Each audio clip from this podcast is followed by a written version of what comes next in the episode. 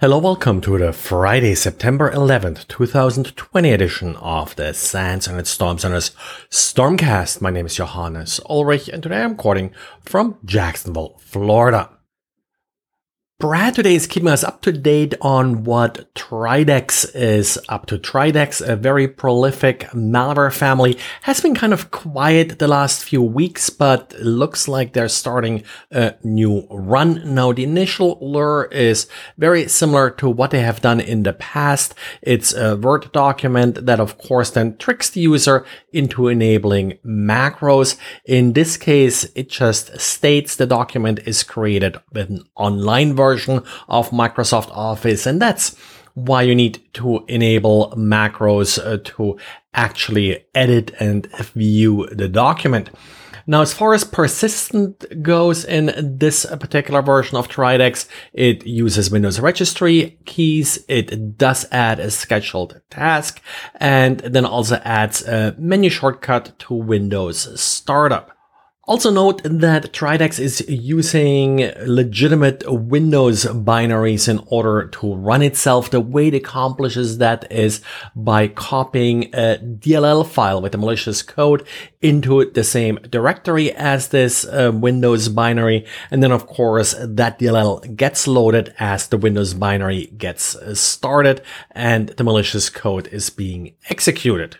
As usual, Brad is supplying you with links uh, to samples and traffic captures, so you can use that to test your defenses and also to experiment a little bit yourself with recovering binaries and analyzing this traffic.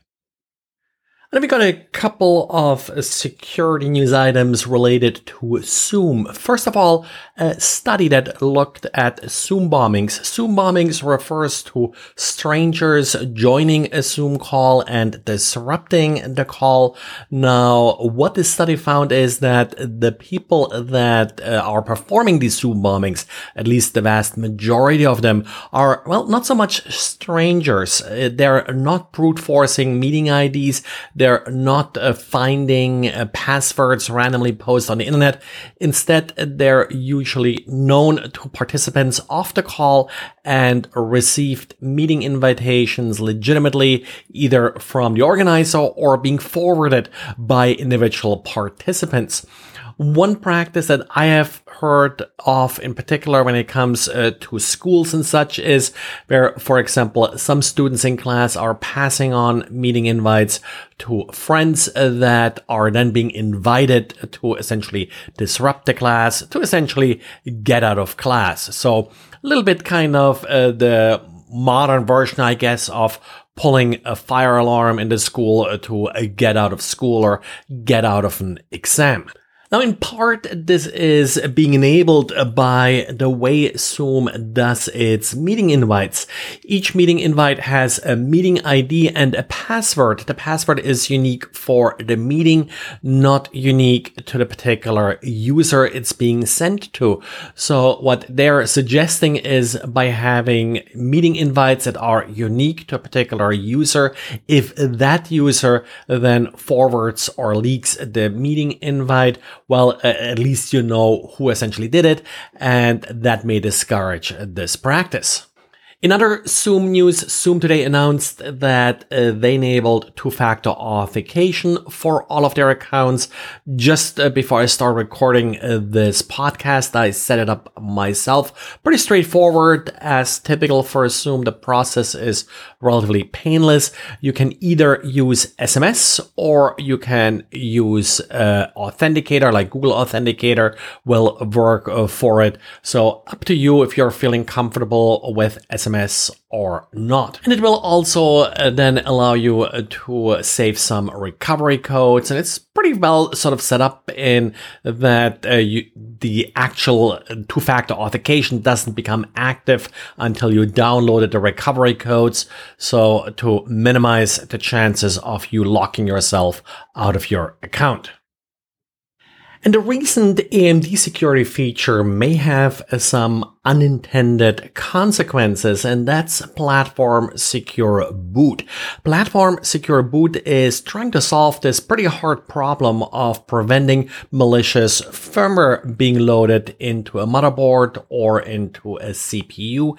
And in order to protect themselves, there is an option that can be enabled uh, to essentially exchange certificates between motherboard and CPU to prevent then additional updates from happening later that are not properly authenticated.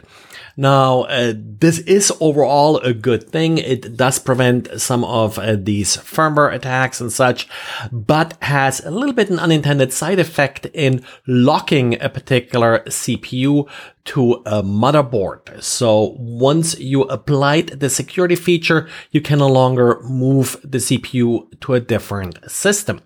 Overall, this should not be a huge deal uh, because, well, at least I myself don't typically move CPUs around between servers, but uh, if you expect to do that later, uh, you may want to be careful with applying the security feature. The reason it sort of came up was uh, that I believe it was Dell who originally uh, broke the news when they tested these CPUs and basically spotted part of the test moved them from system to system.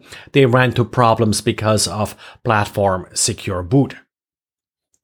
Then we got a new Bluetooth vulnerability. This one has been called Blurtooth and was discovered by two research groups independently, one at Purdue University and one at the Polytechnic uh, Federal University at Lausanne.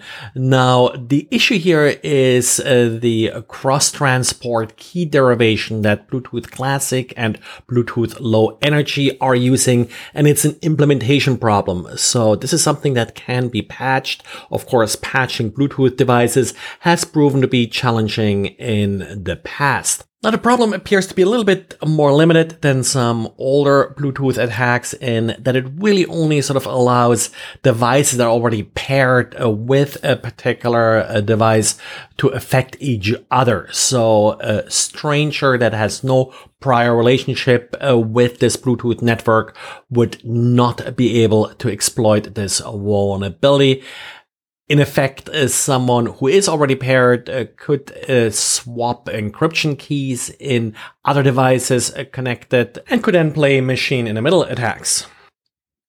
But well, that's it for uh, today. So thanks for listening and talk to you again tomorrow. Bye.